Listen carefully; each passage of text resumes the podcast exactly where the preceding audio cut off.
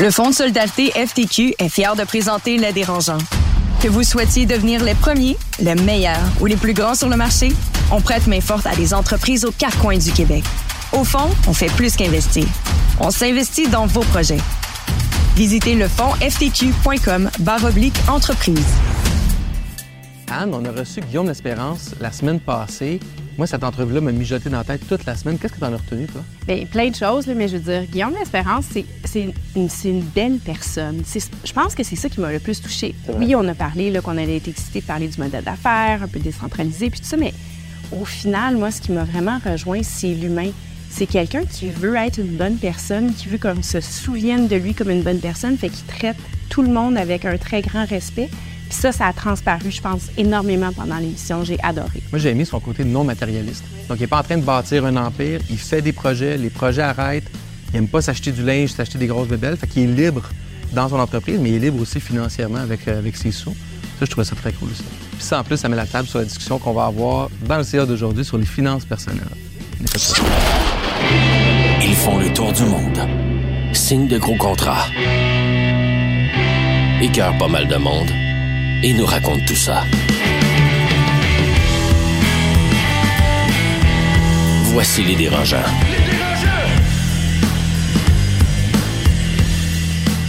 Bonjour et bienvenue à ce nouvel épisode des Dérangeants, fièrement présenté par le Fonds de solidarité FTQ et propulsé par Astérix de Québecor. Carlo Cucaro à l'animation aujourd'hui. Les Dérangeants, c'est quoi? C'est six entrepreneurs qui parlent des dessous de l'entrepreneuriat, de nos défis, de nos victoires, de nos peines, puis de nos grandes sagesses accumulées au fil des années. C'est des Louis-François Marcotte, des Dominique Gagnon, des Marie-Claude Duquette et des Anne Martel. Salut Anne. Allô? Étienne Crevier, merci d'être là. Salut Carlo! Alors aujourd'hui, on fait un CA sur les finances personnelles de l'entrepreneur. Ouh là Un là! thème tabou, un thème super important, à mon avis. Fait qu'on regarde ça bientôt, mais juste avant, notre tour de table, comment ça va, vous autres? Ben écoute, euh, moi, je suis vraiment excité parce que Les Dérangeants, la saison 6, elle est bien en branle. Ça a été vraiment du jus de bras. Puis, on a vu qu'il y a vraiment un momentum qui se crée autour d'un média autour des entrepreneurs. Je ne vais pas nous lancer trop des fleurs, mais on accueille un nouveau partenaire dans l'équation qui s'ajoute. On est vraiment, je pense, à deux logos d'avoir l'air d'une équipe de NASCAR. On va avoir des casques. Ou des. Ah, ça serait. On pourrait avoir un one-suit. Oui, c'est ça. De Tous les commanditaires. les- en fait, les partenaires, on dit Carlo. Je m'excuse. Et le nouveau, en fait, qui se joint à l'aventure avec nous, ça s'appelle Synchronex, qui est aussi le réseau des CCTT, des transferts technologiques pour les cégeps du Québec, en fait. Et c'est très méconnu. Vous allez apprendre à les découvrir dans la saison actuellement. Mais c'est vraiment le secret le mieux gardé, souvent, de, l'entrepreneuriat au Québec. C'est eux qui vont financer les virages numériques dans les entreprises. Ils ont des enveloppes du gouvernement pour faire ça. Et ils donnent accès aussi à des laboratoires de recherche vraiment subventionnés avec des gros crédits d'impôt pour que les entreprises et PME du Québec leverage ces installations-là qui sont souvent pas assez utilisées dans les cégeps du Québec. Donc, on accueille Synchronex et allez voir ça, synchronex.ca. Cool. Je vais y aller avec mon, euh, de mon côté, Anne, si, Vas-y. si tu permets. Euh, j'ai lu un livre récemment, je vais commencer avec ça. J'ai lu un, un livre qui s'appelle Le Dragon Rouge. Non, je suis un grand lecteur, Étienne. Ah, Dragon Rouge de J.R. Dos Santos, celui qui a écrit La Formule de Dieu. Si vous avez lu ça, c'est un grand succès. Euh, puis en gros, c'est une histoire inventée, mais basée sur des faits réels.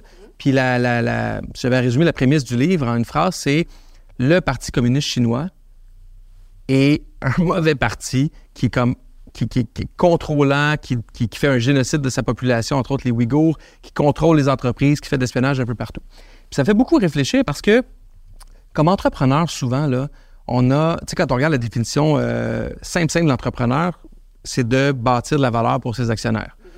Mais moi, je pense pas qu'un entrepreneur en 2023 ne peut faire que ça. Si on ne pense qu'à ça, on va détruire l'environnement, on va faire du mal aux gens pour avoir un dollar en bout de ligne. Puis moi, j'ai comme une obsession, c'est dans mon travail au quotidien, de dire, ben, comment est-ce qu'on peut laisser une terre, un monde meilleur que quand on est arrivé, comme humain, mais comme entreprise aussi? Euh, puis les entrepreneurs sont pas bons pour faire ça. Parce qu'on peut avoir des bonnes valeurs, puis on peut avoir des bons principes, mais on est pris dans la société qu'on est, puis ça prend des gouvernements forts qui donnent des cadres qui font du sens aussi. Sinon, la majorité des entreprises vont aller dans la direction du profit. Parce que c'est ça qu'on demande de faire aux entreprises. ben, le deuxième livre que tu devrais lire, c'est Simon Sinek Ouais. avec le Start with Why. Commence, débute avec le pourquoi. Ouais. Mais oui, mais on est pris quand même parce que si- plus tu investis, tu sais, on le voit à la bourse, euh, caricature, mais une entreprise va mettre à pied 3000 employés. Qu'est-ce qui arrive avec le prix de son action? Il augmente. Parce que les dépenses diminuent, Donc, le profit augmente, tout ça. Puis, on le voit avec les réseaux sociaux, on le voit avec euh, combien d'entreprises font affaire en Chine pour l'argent? Pratiquement tous. ouais. C'est la raison numéro un. C'est l'argent. Il y a pas de- il y a pas de- ils ne pensent pas à la démocratie, ils ne pensent pas aux droits humains, ils pensent juste à l'argent. Il ne faut pas compter sur les entrepreneurs pour prendre des bonnes décisions de société, mais pour ça, il faut que les citoyens fassent les bonnes choses en lisant le gouvernement. C'est un peu anti-entrepreneur ce que je dis, mais je pense que l'entrepreneur intelligent, au sens très large du terme, va, se- joindre à ce mouvement-là pour encourager ça. Un exemple très local, la loi, euh, la nouvelle loi loi 25 au Québec, qui encadre la protection des, euh, renseignements personnels. C'est chiant en tabarouette comme entrepreneur, là, ces nouvelles euh, restrictions-là. Mais comme citoyen, c'est un no-brainer. C'est clair qu'il faut protéger les renseignements personnels des gens, puis la façon dont on fait les suivis, puis la façon dont on gère cette information-là. Mais si on demandait aux entrepreneurs de le faire, personne ne le ferait. Ça prend un cadre réglementaire autour. Bon, mais moi, je vais rebondir là-dessus plutôt que d'y aller dans une autre nouvelle parce que je trouve que c'est un sujet fascinant. Puis, mais il y a un truc, je veux dire, qui, qui me dérange un peu comme femme entrepreneur. C'est que Une dérangeante souvent- dérangée. Une dérangeante dérangée. Euh, je suis d'accord avec tout ce que tu dis.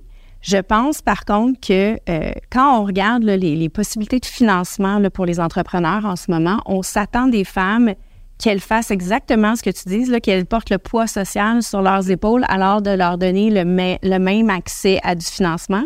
Puis il y a certaines femmes qui vont peut-être aussi vouloir partir des entreprises qui veulent uniquement faire des profits. Puis je pense qu'on devrait au moins niveler l'accès au financement. Fait que ça, c'est quelque chose qui vient vraiment me déranger. Est-ce que tu sais que les attentes envers les femmes sont plus élevées Absolument. Ah oui, socialement, fonds, oui, c'est vrai. Il y a des fonds. en termes de financement? là? Il y a des fonds de disponibles, il y a des gros, il y a des, il y a des, des grosses organisations qui ont annoncé des fonds de centaines de millions pour les femmes et les- les- une partie des critères pour avoir accès à ces fonds-là, c'est d'avoir une, une entreprise qui va contribuer positivement à la société selon le- ce genre de critères sociaux-là. Alors Et- qu'on n'impose pas nécessairement ça. Et qu'on essaie aussi de niveler l'accès au financement parce qu'on sait qu'il n'y a pas assez de femmes entrepreneurs. Fait que ça, moi, deux poids, deux mesures, c'est quelque chose que je, que je trouve difficile. Fait que je suis absolument d'accord avec tout ce que tu dis. J'aimerais ça que ça soit, par contre, dans un univers aussi où les mêmes possibilités puis les mêmes exigences sont, euh, sont, sont, euh, ouais, sont requises. De Pourquoi on en demanderait chacun. plus aux femmes? Pourquoi on leur demanderait d'être plus saintes dans leur approche qu'aux hommes? Voilà. La question est posée. On se retrouve dans 30 secondes pour le CA. Le CA de la semaine est propulsé par Astérix, la cellule d'entrepreneuriat innovant et de capital de risque de Québecor. D'une offre de financement à des programmes d'accompagnement pour les startups, Astérix soutient les entrepreneurs bâtisseurs au facteur X proposant des solutions innovantes et durables qui façonnent nos réalités. Audace et humain avant tout, visitez astérix.vc. Suis avec Sébastien Lafontaine, conseiller senior en épargne collective chez Flexifonds de Solidarité FTQ et on parle des finances de l'entrepreneur. Comment ça va? Bien content d'être là. Merci, Carlo, de m'avoir invité. Ben, ça fait plaisir parce que c'est un sujet qui est super important. Puis souvent, comme entrepreneur, on le minimise par rapport aux finances d'entreprise. Question large, mais précise à la fois. C'est quoi être bon en finances personnelles? Ça veut dire quoi? C'est une bonne question. Puis, c'est c'est pas évident. hein. Toujours, les- des fois, là, on pense qu'on est bon en finances personnelles parce qu'on maîtrise un ou deux aspects. Mais il ne faut pas oublier que les finances personnelles, ça demande, euh, ça touche plusieurs champs, plusieurs, plusieurs aspects. Lesquels? Euh, entre autres, euh, l'aspect finance. Donc, tout ce qui est, bien sûr, les états financiers, euh, le bilan, l'état des résultats, la valeur nette, etc. Euh, ça touche l'aspect assurance. Donc, m'assurer d'être bien protégé s'il y a une, euh, une invalidité, une maladie grave, par exemple, ça peut jouer. Euh, Parce qu'on se- pense un peu invincible. Hein? Souvent, on ne pense pas. on hein. pense pas. Quand ça va bien, les affaires vont bien, la santé est bonne, mais quand ça lâche, euh, on est pris de court, donc on veut éviter ça. Tout l'aspect légal aussi. Euh, tout ce qui est, on parle de convention d'actionnaire là, pour les, les sociétés par action, on le sait. Mais au-delà de ça, le contrat de conjoint de fait. La fameuse convention entre actionnaires Oui. avec son conjoint. Absolument, bien sûr. Et euh, tout l'aspect successoral, testament notarié, qu'on en, on en parle souvent, de revoir le testament une fois de temps en temps. Euh, puis au-delà de ça, bien l'aspect retraite. Est-ce que j'ai mis en place un plan de match pour la retraite? Est-ce que je m'assure que je suis capable de répondre aux risques de longévité? Parce que le capital doit durer le plus longtemps possible. Il y a l'aspect placement aussi. Est-ce que j'ai une bonne stratégie de placement? Est-ce que je suis diversifié ou éparpillé? Bien des gens me disent, ben moi, je suis diversifié. Je suis dans quatre institutions peut-être plus éparpillé parce qu'on répète les mêmes choses. Et il y a l'aspect fiscalité, qui est, qui est, selon moi, un des plus importants aussi. Euh, je veux réduire mes impôts de mon vivant. Je veux payer le moins d'impôts possible. C'est le revenu net qui compte et non pas le revenu brut, il ne faut pas l'oublier. Et de mon, euh, à mon décès aussi. Je veux protéger mes actifs pour la succession. Absolument. OK. Euh, moi, comme entrepreneur, là, ça m'est arrivé souvent de, de faire des demandes de fonds, de prêts, etc. Puis ça retombe tout le temps sur faut que j'envoie mes informations personnelles, mon Ouais. bilan personnel. À quel point c'est important, puis à quel point c'est important d'en avoir un bon quand ça arrive. C'est, c'est, moi, je dirais que c'est très important. Parce que si on veut être appuyé euh, par l'institution financière, ben il faut être solide. Il faut démontrer qu'on est solide et qu'on est à notre affaire. Puis à notre affaire, ça veut dire quoi? Ça veut dire qu'on a fait un budget personnel et on a fait un budget pour les affaires. Euh, ça veut dire aussi que on a séparé les comptes. Les comptes bancaires sont séparés entre affaires et personnel. Carte de crédit, marge de crédit, même chose. Tu penses que ça se fait encore des gens qui mettent les deux ensemble? Il faut séparer. OK, en tout cas. Il faut Ouais. le séparer. Absolument. Donc, euh, si c'est pas séparé, euh, ça- comment on peut évaluer la situation au niveau personnel et au niveau, au niveau des affaires? Puis imagine des fraudes par employé qui ont accès à ton compte personnel. Absolument, absolument. Donc, ça, c'est essentiel. Puis, je pense qu'il faut être sage au niveau de l'endettement. Il faut bien gérer l'endettement. Donc, au, au niveau des normes, on sait que les institutions financières, ils ont la norme du 35% au niveau du ratio d'endettement. Donc, c'est important de respecter ces, euh, les conditions de remboursement. Ouais. Euh, respecter aussi, euh, faire en sorte que nos dettes coûteuses, carte de crédit, les rembourser rapidement, puis euh, faire en sorte qu'effectivement, on puisse bien gérer, bien gérer la dette. Puis l'autre élément qui, qui- qui est super difficile pour un entrepreneur, c'est on est souvent, le terme de poker, all-in hein, dans notre Ouais. entreprise, puis on y met toutes nos billes et on y reçoit toutes les billes. hein. Tu sais, c'est rare qu'on a huit employeurs ou huit sources de revenus différentes. Mais je pense que c'est important d'avoir des, des- des sources de revenus différenciées, même si on est, en- un, même si on est un entrepreneur. Absolument, Carlo, tu as absolument raison. Puis c'est tout à fait légitime. Hein? Les, entrepreneurs, c'est des gens passionnés, hein? je le sais. C'est des gens, là, on en voit, puis des gens dédiés. C'est du 7 jours sur 7, c'est pas du, du 9 à 5. Là.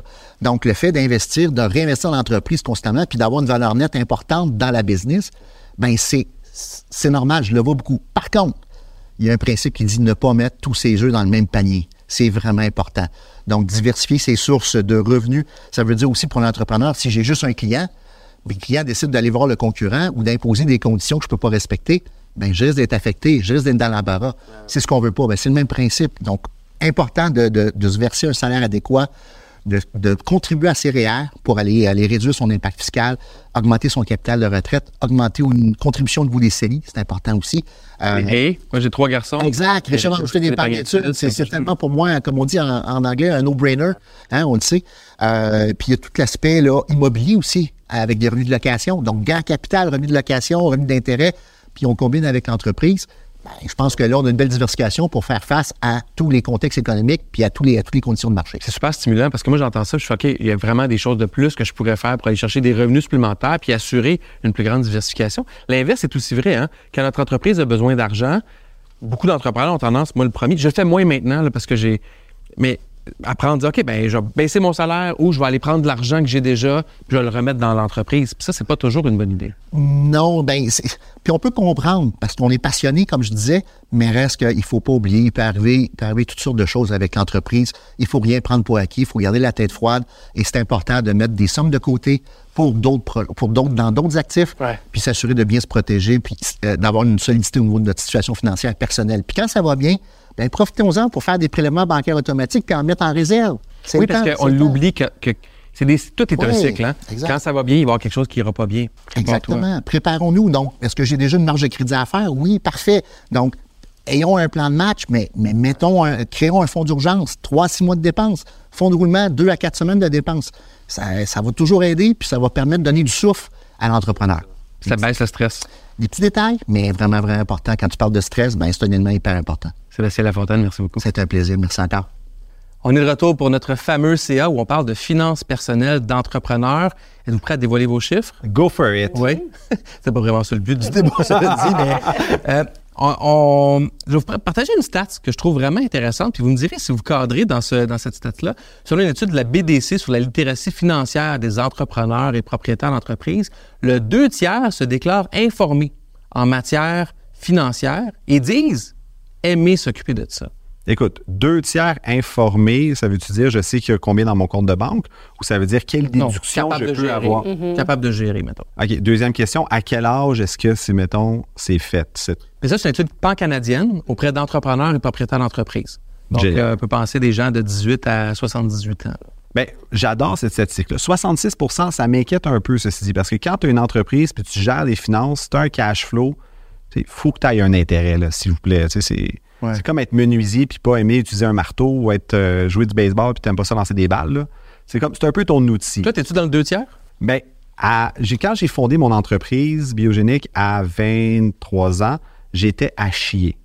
Pour vrai, je je le regardais pas, fait qu'il existait pas mon cash flow. Tu sais, mes finances personnelles, même affaire.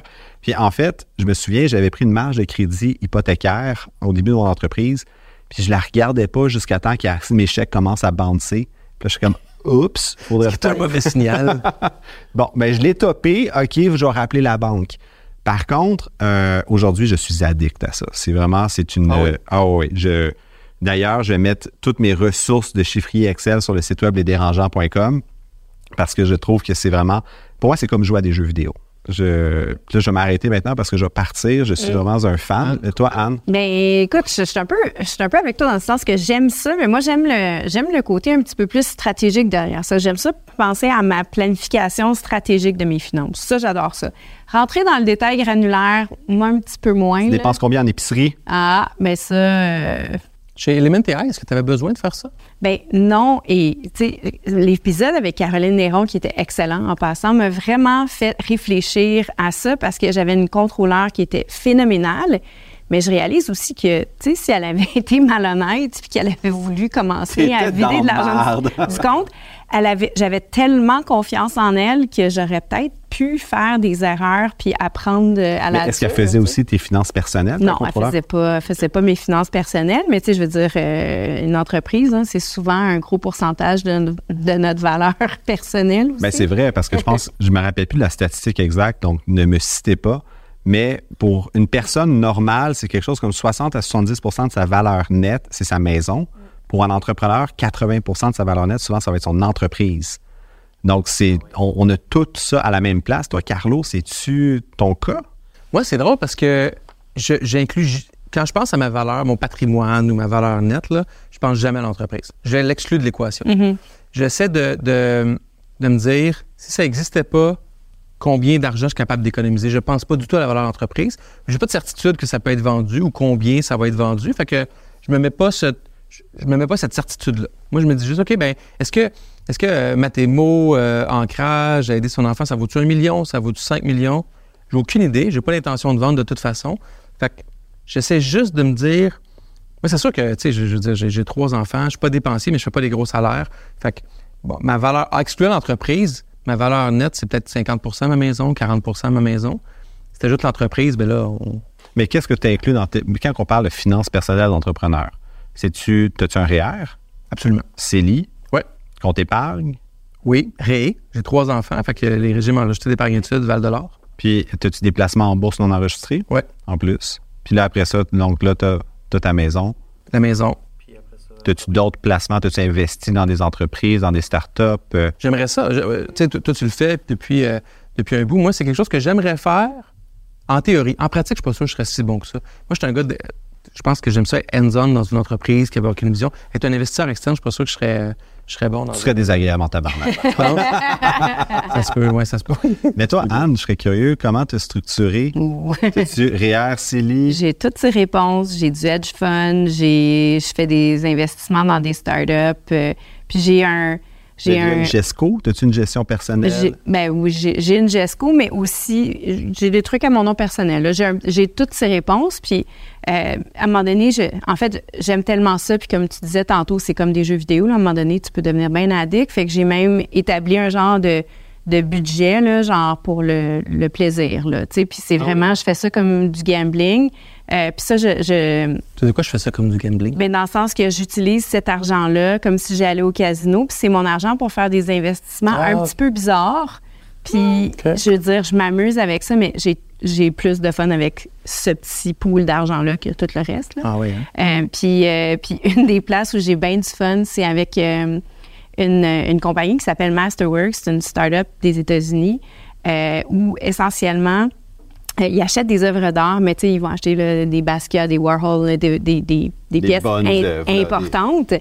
Puis chaque, ils font faire des IPO à chacune des œuvres. Toi, tu achètes des actions dans l'œuvre d'art. C'est fou, Fait que c'est hallucinant. Fait que tu trades sur, euh, sur des œuvres d'art. Moi, j'aurais jamais les moyens de m'en acheter un vrai. Fait que je me dis, là, je détiens 10 000 shares d'un Basquiat. Je me trouve vraiment hot. Je le suis Tu vraiment fait pas. encadrer chez vous. Je, je l'ai en non, je l'ai comme screensaver. c'est ça mon budget. L'art, hein, euh, on- on- moi, de l'extérieur, souvent, c'est vu comme une, euh, un hobby de riche. Mais dans les faits, l'art, c'est souvent un investissement extrêmement rentable. Mais tu sais, je veux dire, c'est, puis, puis dans un dans un marché d'inflation comme on vit en ce moment, mais c'est un marché qui performe énormément. Fait que tu sais, ça, ça a son timing comme n'importe quoi, ça a son timing pour euh, pour avoir de la valeur. Puis c'est vraiment une valeur refuge d'une certaine façon. La, la difficulté, c'est comment est-ce que tu apprécies quelque chose comme ça? C'est pas un marché complètement ouvert. Fait que tu sais, c'est moins facile d'avoir euh, d'avoir de la bonne information pour prendre à bonnes voisin, décisions. non, exactement. Mais c'est ce qui fait la différence entre des valeurs mobilières qui sont mobiles, qu'on peut liquider rapidement, puis immobiles, immobiliers, que ça, c'est c'est vraiment bâtiments, fixe. puis des Brick and mortar. Puis, en fait, tu sais, de l'art, un cellier, moi, le meilleur investissement que j'ai fait pendant la pandémie, ça a été mon cellier. Il a pris à peu près 40% par année. Mhm. En théorie, mais tu vas-tu le revendre? Mais c'est ça le problème, c'est immobile. Donc, finalement, quand tu diversifies tes placements, tu dis Ah, j'ai de l'or, j'ai un cellier, j'ai des buildings. C'est comme Ouais, il n'y a pas grand-chose de liquide là-dedans. Puis moi, ça me ramène tout le temps à cette image-là que j'étais arrivé dans un party de famille, je devais avoir 26, 27 ans. Puis là, j'ai mon oncle qui vient dire Étienne, on est tellement fiers de toi, tout ce que tu as réussi à accomplir, c'est vraiment impressionnant. Puis moi, je le regardais, puis j'étais comme Mais sais-tu, j'ai combien dans mon compte de banque en ce moment, Chris? J'étais mais comme il voyait ton cellier, t'es comme, oh my God, tu veux le cellier? non, c'est ça, je ne l'avais pas encore, mais il voyait l'image de l'entreprise, mais qui n'était pas encore payante, tu sais. Fait que de là que ça, ça cause un peu ce- cette espèce de disconnect-là. Quand ton argent personnel, tu n'en as pas dans ton compte de banque, puis c'est tout l'argent de la compagnie, c'est là que tu commences à prendre des décisions irrationnelles pour ton entreprise et des décisions irrationnelles pour toi aussi. Parce que là, tu dis, ah, j'ai 100 000 dans mon compte d'entreprise, j'ai 10 dans mon compte personnel, mais je m'achète du prosciutto à 26 Mais comment tu le payes au final, tout ça? Ah, moi, je suis cellier, j'achète toujours du prosciutto. argent par argent, il y a toujours du prosciutto dans mon tiroir. Fait qu'on sait que tu fais au moins 200 000 par année. C'est intéressant ce que tu dis parce que, tu sais, moi, j'ai pas une grosse auto, j'ai pas, je, flash pas, j'ai comme, c'est pas que, puis je sens parfois un jugement, c'est peut-être une mauvaise perception, mais un jugement négatif sur mon succès d'entrepreneur parce que je flash pas. Puis l'inverse, et on, en- on entend des Hmm. Puis l'inverse est aussi vrai. Puis on le voit, combien d'entrepreneurs ont le gros char, euh, le veston qui coûte 1000 pièces, puis je sais pas la montre euh, qui coûte une fortune, mais que dans les faits, dans leur compte de banque, ils n'ont plus grand-chose. Cette dualité-là, moi, je la trouve. Moi, je- j'essaie de rester moi-même dans la vie, fait que je vais pas me changer pour, euh, pour avoir l'impression d'avoir du succès, ou pour montrer aux gens, regarde, j'ai assez d'argent pour m'acheter un- une chemise à 400 pièces. Mais est-ce que ça, c'est vous avez pris des décisions personnelles pour mieux faussement ou vraiment rayonner dans l'œil de l'autre? Moi, je faisais ça quand j'avais 20 ans. là. Quand j'avais 20-25 ans, ben oui, je m'achetais, je m'achetais une sacoche Louis Vuitton, ça me coûtait tout ce que j'avais, mais je voulais, c'était juste, c'était comme juste une question de, de, de, paraître, prestige. de prestige, puis d'exister, tu sais, puis d'être égal aux gens que, tu sais, je côtoyais. Maintenant, C'est parce que tu côtoyais des gens d'un standing particulier? Fait que moi, c'est drôle. Moi, j'ai- moi, je suis comme, moi, j'étais comme une pauvre 1 Fait qu'il y a personne qui va pleurer pour moi. Puis en même temps, c'est comme une situation bizarre en ce sens que moi, mes parents, on venait de, on venait de pas grand chose, là, tu sais. Sauf qu'ils ont tout misé dans mon éducation. Fait que moi, j'ai, j'ai eu accès à la meilleure éducation possible, mais entourée de gens qui, eux, venaient de familles vraiment fortunées. Fait que moi, j'étais, j'étais comme pas dans- au même niveau. Puis ça, ça m'a, ça, ça m'a vraiment, euh, ça m'a vraiment perturbée pendant vraiment, pendant super longtemps. J'ai traîné ça comme un, un besoin de me prouver. Je pense que j'ai beaucoup d'anxiété de Ben oui, performance. Ça vient assurément de ça. Tu sais, Quand toujours- comparable, c'est un trust fund baby, Ben, là, c'est... euh, Fait que c'est ça. Puis, puis à un moment donné, à un moment donné, tu passes au travers de ça, puis tu réalises que, tu sais, on, on- on a tous en fait les mêmes opportunités. Et, tu sais, bon, c'est sûr qu'il y en a qui sont nés avec un peu plus de chance, mais ça vient aussi avec des problèmes que moi, je suis contente de ne pas avoir eu non plus. Mais moi, je vais vous poser une question. Mettons, c'est quoi ta valeur nette comme que tu devrais avoir pour t'acheter un char à 300 000? Combien, combien de pourcents de ta valeur nette tu serais prêt à mettre dans une voiture? Je- c'est plus facile pour moi, l'autre partie de la question. Moi, je dirais 20 millions. Je n'ai pas, pas 20 millions dans mon compte de banque, mais je n'achèterai jamais une auto à 300 000. Mais ouais, tu vois, c'est ça. Moi, je mettrais 1% mettons. Tu dans une voiture, là, quelque chose. Avec une voiture à 300 000, 1% ça veut dire qu'il faut que je vaille au moins 30 millions, Ouais. mettons. Puis la quantité de personnes que je vois qui ont des Porsche de l'année qui valent à peu près ça, puis je te dis, il n'y a pas assez de gens au Québec qui valent 30 millions et plus. Là, comme la quantité de personnes qui se sont endettées pour flasher, c'est triste. Mais c'est quoi? Ça me fait penser, dans un épisode précédent, euh, je ne sais pas si vous vous souvenez, on a parlé des réseaux sociaux. Les, les trois, on était sur l'épisode. Oui. Puis je disais, le fait que aidersonenfant.com ait 130 000 followers sur Facebook, ça nous donnait plus de crédibilité. La Porsche, c'est ça aussi. Il y a des gens qui, il y a des gens pour qui ça marche. Je dis pas que c'est- moi je ferais jamais ça, mais il y a des gens pour qui tu vois la personne arriver dans ton stationnement d'entreprise, il arrive en Porsche, il a du succès. Puis je dois dire que ça a un effet sur moi aussi. Quand je reçois quelqu'un, moi je ne m'achèterais pas une Porsche, mais quand je vois quelqu'un arriver en Porsche ou en voiture de luxe, je peux pas m'empêcher de dire, hey, il, il est pas dans la rue. Mais c'est l'effet Wolf of Wall Street. Tu sais, que tu, tu fakes complètement, puis c'est ça que Leonardo DiCaprio, dans, qui, qui joue Jordan, je ne me rappelle plus quoi, euh, finalement, il commence à juste dépenser son cash pour atteindre des, gens de l'élite. Puis finalement, on voit ce que ça donne à la fin. Il dilapide complètement tout. Puis moi, je trouve que la santé financière de finances personnelles, c'est apprendre à vivre avec un petit salaire. Puis si, comme entrepreneur, tu ne sais pas combien tu dépenses dans une année personnelle, tu fonces dans un mur, man. Il faut, moi, je sais clairement combien j'ai besoin d'avoir d'entrée d'argent pour être capable de balancer à la fin de l'année. Ah oui, pas moi? Non? Non, moi, je gère mon budget. Professionnel et personnel, c'est deux choses différentes. Professionnel, euh, j'emprunte, je suis relativement bien mes chiffres. J'ai quand même besoin de quelqu'un au-dessus de ma tête avec qui mais je fais je vais les révisions. la question. Mais, attends, mais personnel, ma seule façon de gérer, moi, c'est il faut toujours que j'ai beaucoup d'argent dans le compte. Ça, c'est vraiment méthode européenne, italien. Alors, Puis- pour ceux qui nous écoutent, Non, beaucoup, on s'entend. Mon beaucoup, c'est pas ton beaucoup, là. Mais mon beaucoup à moi, c'est quand ça va en bas de 5 000 dans mon compte, là, je commence à regarder. Oh, y a- mais je suis pas dépensier. C'est facile, je suis pas dépensier. Ma femme n'est pas dépensière. Mais, tu sais, on a trois enfants. mais Tu sais, il y a comme les dépenses arrivent quand même. Puis, moi, j'ai besoin d'avoir un coussin, là. Que, puis, j'ai même à côté des, euh, des, investissements que j'ai fait dans la bourse. J'ai commencé avec la pandémie. En mars 2020, j'ai acheté des actions de Tesla. Ça a triplé en, six semaines à ce moment-là. J'ai cet argent-là, je pourrais prendre trois années euh, sabbatiques d'affilée, puis je suis pas inquiet. Puis ça, pour moi, là, j'ai besoin de ce giga coussin-là qui fait que si je rentre pas d'argent dans, dans- nos comptes de banque à moi puis à ma femme, ben je suis pas stressé. C'est accessible. Mais en fait, ça, tu vois, tu as le bon réflexe que Pierre-Yves McSween serait vraiment fier de nous. Puis pour nos auditeurs, en fait, ce n'est pas des conseils financiers qu'on donne, c'est des opinions Oh. personnelles. À ne Ah, pas suivre. oui, exact. Sur à notre- faire tout le contraire. Mais moi, je vivais beaucoup d'anxiété avec mes finances personnelles parce que j'ai énormément dépensé. Je vivais avec euh, des grandes rentrées, des grandes sorties, jusqu'à temps que je me prenne en main puis que je fasse mes chiffres, mes chiffres Excel. Tu sais, J'ai commencé avec des logiciels comme Mint, de Intuit. Puis il y en a un qui s'appelle YNAB, unitthebudget.com, que j'adore, que je suis tout. Puis, ça m'a vraiment permis de, de me sécuriser dans le fait que ils disent toujours tu as besoin de six mois de cash flow personnel pour être capable, si jamais tu as un coup entre les jambes, ils appellent ça un black swan, où est-ce que t'arrive quelque chose, une dépression, euh, tu te brises une jambe. Une poursuite. Une poursuite. Mais là, j'étais comme, hey merde, j'ai pas six mois tu sais, dans mes comptes accessibles demain matin, jusqu'à temps que je réalise que mon CELI, le CELI, c'est de l'argent accessible, libre d'impôt. Tu as déjà payé ton impôt, tu le ressors de ça. Fait que plutôt que le laisser dans ton compte chèque ou ton compte épargne, mets-le dans ton CELI. Remplis ton CELI. De toute façon, tu vas pouvoir le sortir si tu en as besoin. Puis là, j'ai fait, hey, c'est vrai que grâce à mon CELI, euh, qui est rempli, ben, quand j'ai vendu mon entreprise, je, l'ai rempli.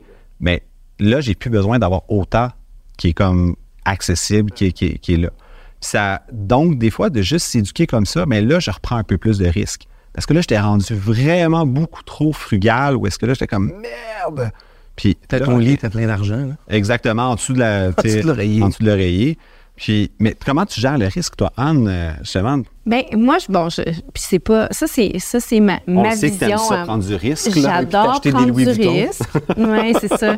Donc, j'adore prendre du risque, mais, euh, tu sais, je veux dire, moi, je regarde les ratios. Fait que j'aime ça me dire, je vais avoir des, des, des ratios d'actifs. Fait que là, mettons, j'aime ça me dire, ah, ben, je vais avoir, je sais pas, 15% en immobilier. Puis, tu sais, j'aime m'établir des petits ratios. Ça, ça, ça me sécurise bien gros d'avoir mes ratios.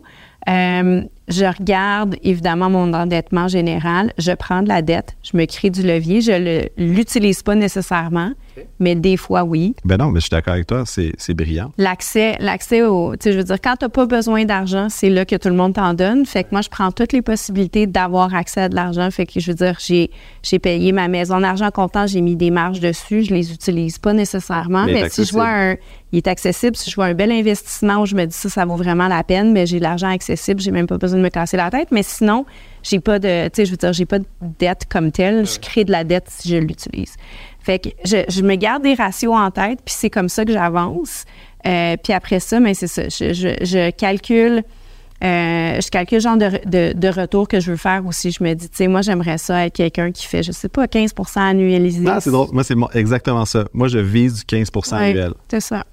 Juste pour que je comprenne, 15 de revenus De automatiques? rendement. De Ah, de rendement rendement. sur mes actifs, en général. Incluant la maison, incluant tout. Fait que tout. Mettons tout que tu vaux un million. Mettons Ouais. que ta valeur totale est d'un million. Ben, je veux que par année, je fasse euh, La première année, 150 000. 150 C'est ça, exact. Fait que ça continue à augmenter dans le temps. Fait que là, ça- c'est ça. Fait que moi, je, je- je le calcule comme ça.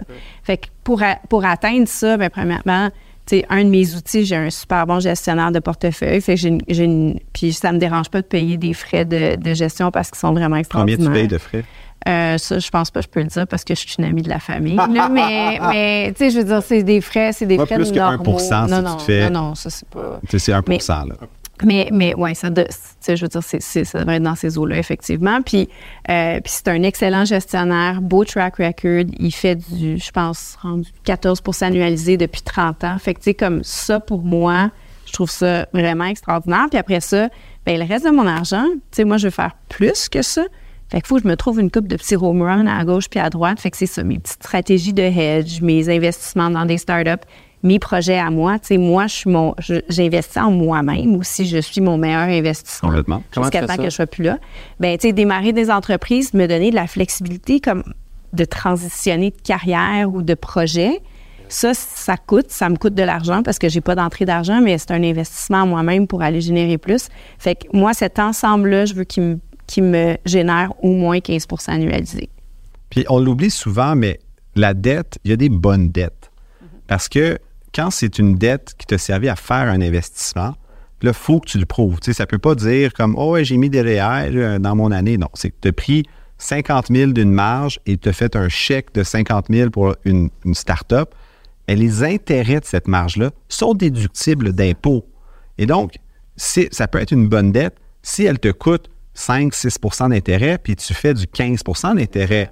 Là, le problème qu'on a vu dans les dernières années, c'est que euh, l'argent était gratuit. C'était 2% 2% On disait endette-toi, on s'en calisse. Puis là, finalement, ça a monté à. Là, en ce moment, c'est 8. Une marge de crédit personnelle va être autour de 8, 8,5 Donc, tu sais, c'est quand même. Tu n'as pas des- d'investissement en bourse en ce moment qui font ça, Non. annualisé. Ouais, fait que là, tu perds. C'est ça. Une maison? Acheter une maison, une grosse maison, on en a parlé avec Guillaume L'Espérance la semaine passée, mais acheter une maison, est-ce que c'est une bonne stratégie? On connaît un peu la réponse, mais en même temps, il faut vivre, puis il faut, quand on a des enfants, en plus, il faut comme, ça prend de la place et tout. Moi, j'ai envie de faire l'effet miroir tout de suite à celui. Toi, Carlo, Moi, aujourd'hui, j'ai signé une offre d'achat sur une Ah! maison. Félicitations, tu es plus pauvre qu'hier. Probablement. hey, moi qui étais heureux. pas de ça, quelqu'un qui me rabaisse. Non, mais euh, cela dit, on a toffé 15 ans dans une maison petite, qui est devenue trop petite, mais on fait pas de compromis, nous, sur les achats rapport qualité-prix, là, Isabelle et moi. Fait que ça fait trois ans qu'on cherche, puis on cherche en famille, nous autres, là, ça devient des projets de famille. Puis euh, finalement, on a trouvé une maison à super bon prix qui cadre. Elle n'est pas parfaite pour nous, c'est loin d'être un manoir. Elle n'a pas tout, mais elle a tout ce qu'il faut. Puis, euh, mais je veux dire, combien de gens, surtout post-pandémie, là, le prix, le prix de l'immobilier, puis tu sais, Étienne, tu es en immobilier aussi, l'immobilier résidentiel, c'est, c'est des chiffres hallucinants. Là, je plains tous les, nouveaux acheteurs de maisons, ceux qui n'ont pas de maison à vendre pour en financer une autre. Mais vous, avez-vous des grosses maisons? Êtes-vous en location? Ou? Ben moi, j'ai acheté, là, comme je disais tantôt, mais, euh, mais quand je me suis séparée, j'ai vendu ma maison qui était, qui était pas ma maison de rêve, mais qui était sur ma rue de rêve. Moi, c'était comme j'avais atteint quelque chose parce que j'étais sur cette rue-là. Ça, ça voulait tout dire pour moi, pour plein de raisons. mon Dieu, Puis- que ton secondaire t'a pas laissé de Ouais, non, marque. écoute, moi, je suis allée, puis je suis allée pour la totale. là. Moi, j'étais comme, j'ai des cases à remplir, puis je vais toutes les ticker une par une. Puis envoyer Mais- des posts Facebook à tous tes amis du C'est ça, secondaire. exact. J'ai flashé ma maison. Non, c'est pas vrai parce qu'elle était pas si que ça. Mais le point, c'est que j'avais un attachement un peu irrationnel avec l'endroit puisque ça signifiait dans ma vie. Mais, malgré ça, je l'ai mis en vente pour quelque chose de plus petit. euh, parce que j'avais pas besoin d'espace, j'avais pas besoin de la dette, j'avais pas besoin de payer ça à 7% d'intérêt non plus. Puis surtout, je pense que j'essaie toujours de me garder dans un esprit où des, des actifs, c'est pas du bonheur. Le bonheur, c'est des moments que je crée, fait que j'ai pas besoin d'avoir une grosse maison pour être heureuse. Ça, je, je le pense sincèrement. J'aimais ma maison, je vais, j'aime ma maison actuelle, puis je vais aimer la prochaine que je vais acheter, qu'elle soit plus petite, plus grande, c'est pas vraiment important. J'essaie de voir ça comme des actifs toujours, puis encore une fois, moi, ça, ça s'inscrit un peu dans ma genre de théorie de portefeuille que je me crée pour moi, selon mes critères. Euh, fait que n'importe quoi de, de matériel, j'essaie de vraiment me, me prendre une certaine distance puis de regarder ça plus froidement. Puis le lien émotionnel qu'on a pour prendre des décisions rationnelles. Tu sais, c'est ça qui est le, le débat d'une vie, le, le- le combat. Parce que trop souvent, j'entends du monde dire c'est un investissement de toute façon, je vais en mettre un peu plus parce qu'en plus, je vais être bien. Tu sais, c'est pas rationnel, ça. De dire une maison à 500 000, mais je vais acheter celle à 1 million parce que je vais avoir plus d'espace puis mon quotidien va être plus agréable. Non. Ton, le 500 Dans le 000 gain marginal, là, il diminue. Là. à 500 000, tu es dans le marché immobilier. Tu profites de cette vague-là, de la prise de valeur. Puis si 70% de ta valeur nette est en immobilier parce que tu as pris celle à 1 million, mais que tu étais à gorge parce que les taxes municipales, parce que l'entretien, parce que, etc., l'électricité, c'est là que ça devient un, un passif. C'est là que ça devient vraiment un trou dans ton portefeuille qui t'empêche d'investir et te- de diversifier dans d'autres placements. Si payer ta maison est une dépense au final et que, dans le fond, tu ne fais pas de gain net, tu n'es pas capable de mettre d'argent de côté, ta maison était vraiment une mauvaise idée. Il y a quatre sources de revenus dans la vie. Puis ça, c'est dans le livre Rich Dad, Poor Dad de Robert Kiyosaki, que je recommande fortement. Euh, il, père riche, père pauvre. Il dit, tu as le revenu de salaire. Ça, c'est la façon numéro un. Tu as le gain en capital, si tu vends ton entreprise en des actions. Tu as les revenus de placement, dividendes, donc ton, action en bourse. Et tu as le revenu de location ou les revenus passifs aujourd'hui avec les YouTube de ce monde, des choses comme ça. Et c'est là que ça devient intéressant si ta maison est en même temps une source de revenus. Moi, ça a été le travail de probablement mes sept dernières années de vie de générer des revenus passifs. Des revenus que, quand je dors, ça rentre pareil. réussi? Ben, L'immobilier était une façon comme ça de, de l'atteindre. C'est pas tant passif parce que des locataires t'appellent. mais C'est supposé être facile. Sur YouTube, j'ai vu une vidéo où il faisait ça tout seul. Exactement. Luc Poirier euh, était capable de faire de, quoi, 240 millions en vendant à Nordvolt. Euh, non, c'est sûr que. Mais quand tu commences, on va dire à 30 ans, à commencer à avoir ce mindset-là de revenus passifs, c'est sûr qu'à 50 ans, tu vas en avoir une coupe de piastres. sais, Si c'est vraiment ton objectif. Et trop souvent, on est dépendant de seulement une source de revenus Ouais. juste le salaire, tu es dans marde si tu- justement, il faut que tu te diversifies. Puis moi, ça a été ma maison, en fait. Ben, c'est, c'est- j'ai un bachelor qui m'a ramené un revenu très longtemps. Là, c'est ma mère qui habite dedans. J'espère qu'il facture la totale. Écoute, euh, en fait, je, je- c'est- elle me l'enlève de l'héritage à chaque fois. Mais euh, c'est- c'est- ça vient énormément déleverager. En finance personnelle, il y a une règle par rapport à la maison qui est ça ne devrait pas dépasser 30% du revenu. Puis ça, par 30 là, c'est, ça inclut les taxes, l'entretien, l'Internet, l'hydro, le gaz, tout. Revenu brut ou revenu net? C'est revenu brut. Fait que tu gagnes 100 000, 30 000. Maximum. Tu Puis là, tu as une chance de t'en sortir. Tu sais, 33, 34% fair enough. Mais moins que tu mets d'argent, plus que tu es à 25% de ton revenu brut en, pour te loger, c'est là que tu te laisses une marge d'oxygène incroyable. C'est la première catégorie qu'il faut focuser comme entrepreneur. Ne mets pas trop d'argent sur ta maison. Baisse tes coûts. Et là, tu vas vraiment avoir la flexibilité pour gauler. Là.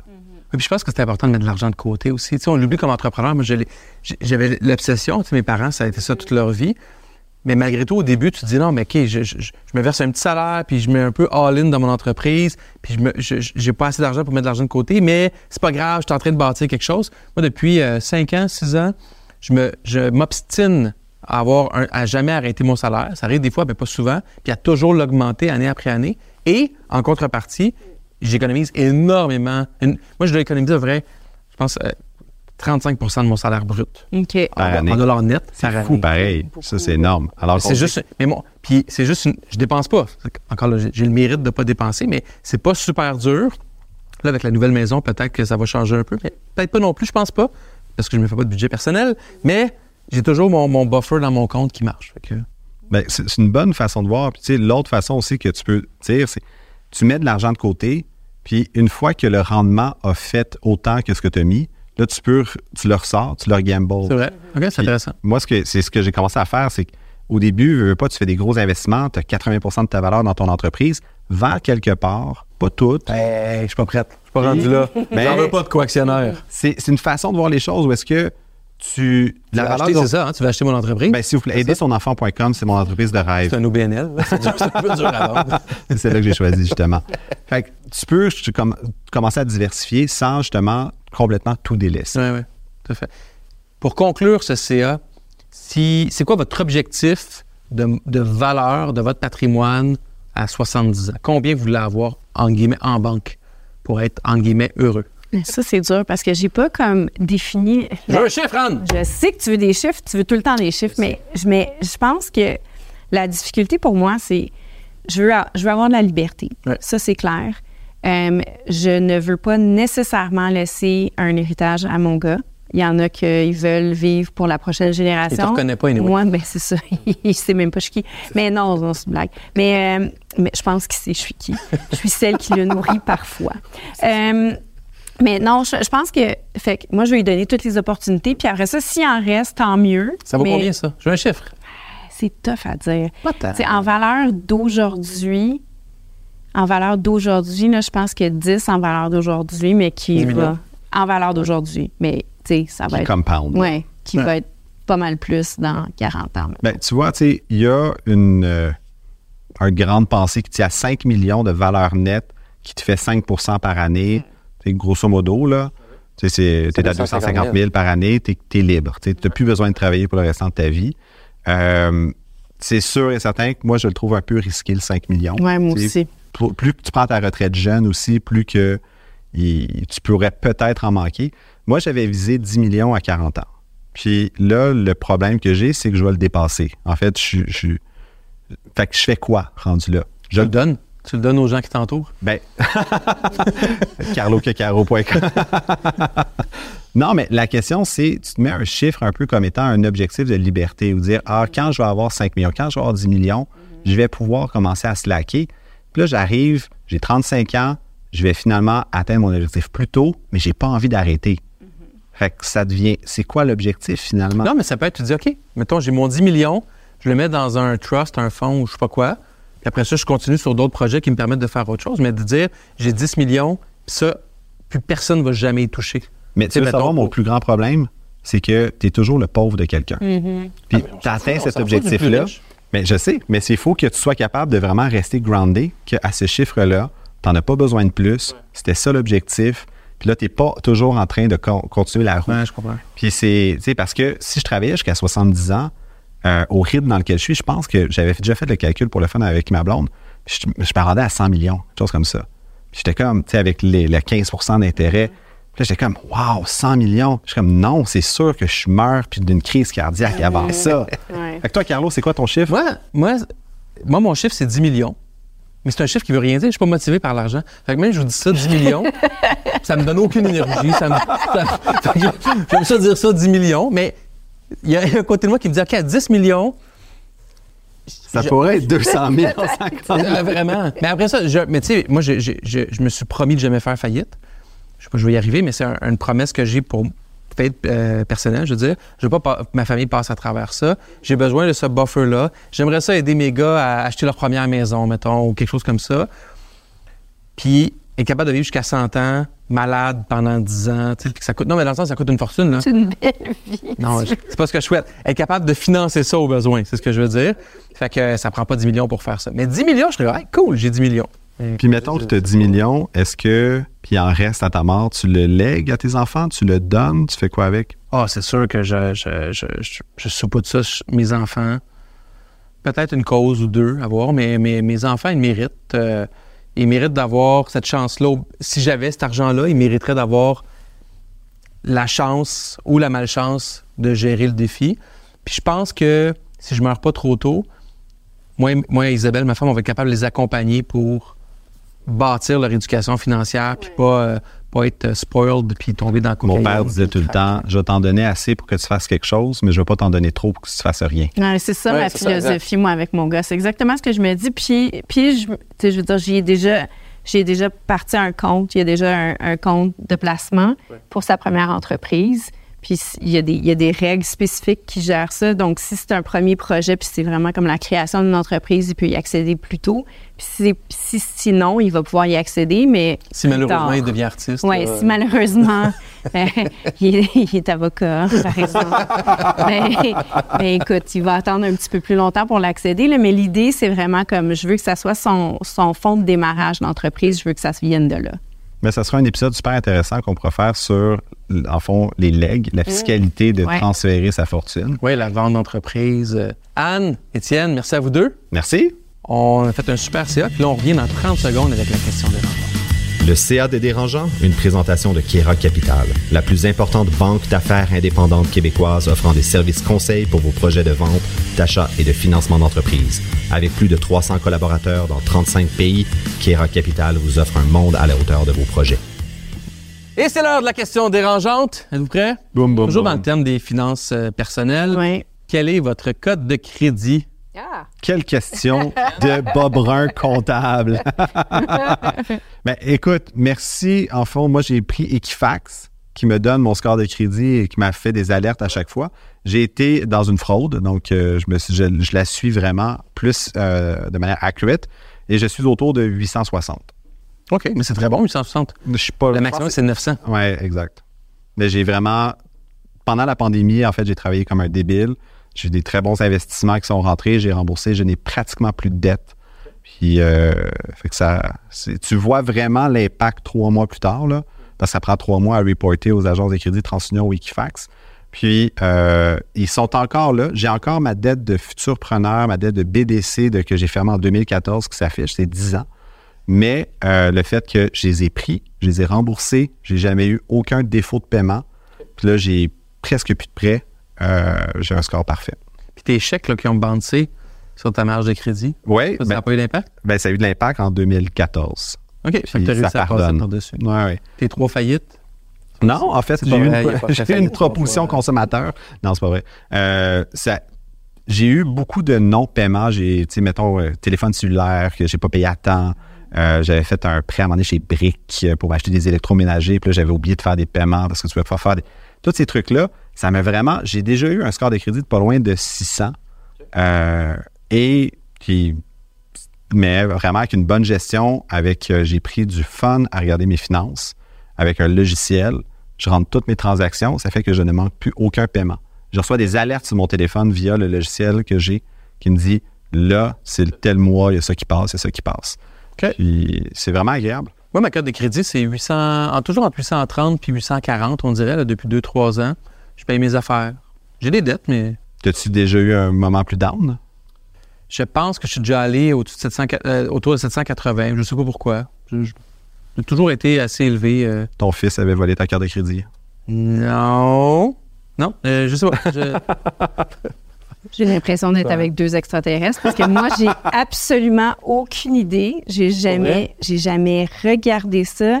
Quand j'ai besoin de financement, j'appelle ma banque puis je l'ai. Comme j'ai Mais aucune même quand idée. tu, mettons, tu fais une demande de cellulaire, ils regardent la cote de crédit. Moi, j'ai mon cellulaire depuis 30 ans pratiquement. Fait que je, C'est je- un des gros avec les grosses Oui, exact, exact. Non, il y a encore Snake dessus, là, tu peux jouer.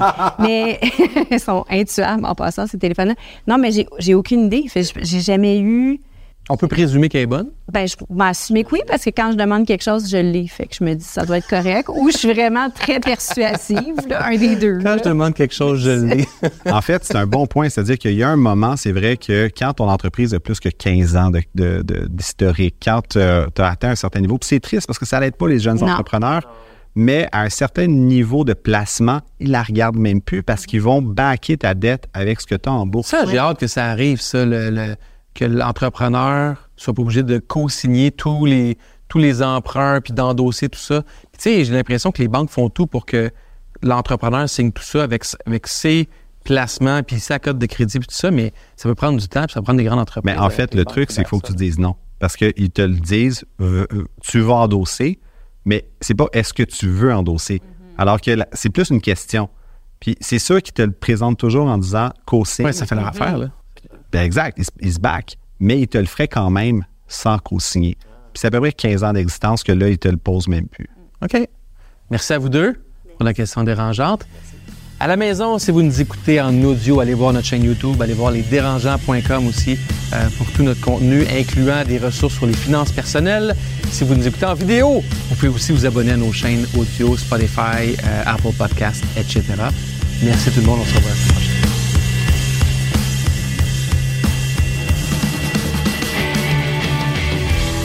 Podcast de la nouvelle génération d'entrepreneurs au Québec. Les dérangeants. Les dérangeants!